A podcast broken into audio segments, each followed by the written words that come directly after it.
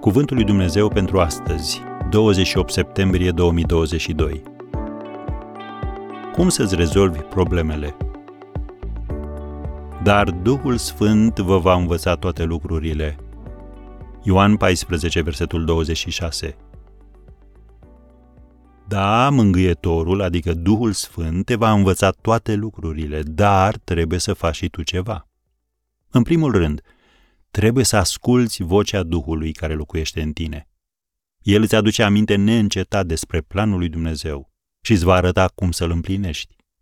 El vă va învăța toate lucrurile și vă va aduce aminte de tot ce v-am spus eu. Am citat Ioan 14, versetul 26. Ce te-a învățat cuvântul lui Dumnezeu să faci? Ai făcut deja? Ascultarea este ușa spre binecuvântare. În al doilea rând, petrece timp cu Dumnezeu, rugându-te zilnic.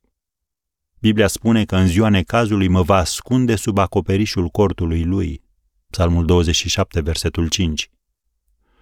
Cortul era o odaie secretă din palatul unui împărat și era atât de fortificată încât dușmanii nu puteau intra acolo, chiar dacă îl descopereau. Putea să se dezlănțuie tot iadul, că nu se schimba nimic. La fel stau lucrurile și în plan spiritual. Nu lăsa ca lucrurile care nu contează să te copleșească. Te superi pe lucrurile care trebuie date la o parte, ca fiind triviale? Stai în prezența lui Dumnezeu și lasă-L pe El să-ți restabilească perspectiva.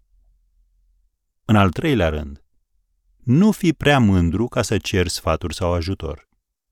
Biblia ne spune că aceia dintre noi care sunt puternici trebuie să poarte poverile celor slabi.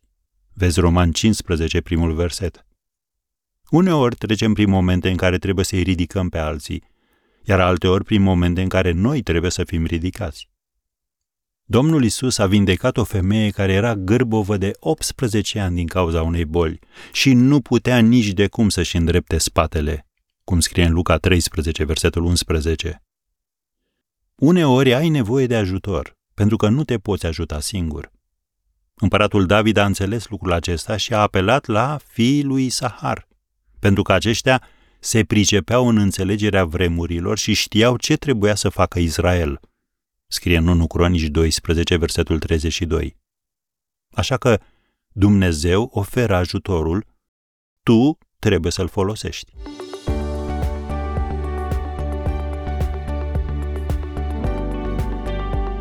Ați ascultat Cuvântul lui Dumnezeu pentru astăzi, rubrica realizată în colaborare cu Fundația SER România.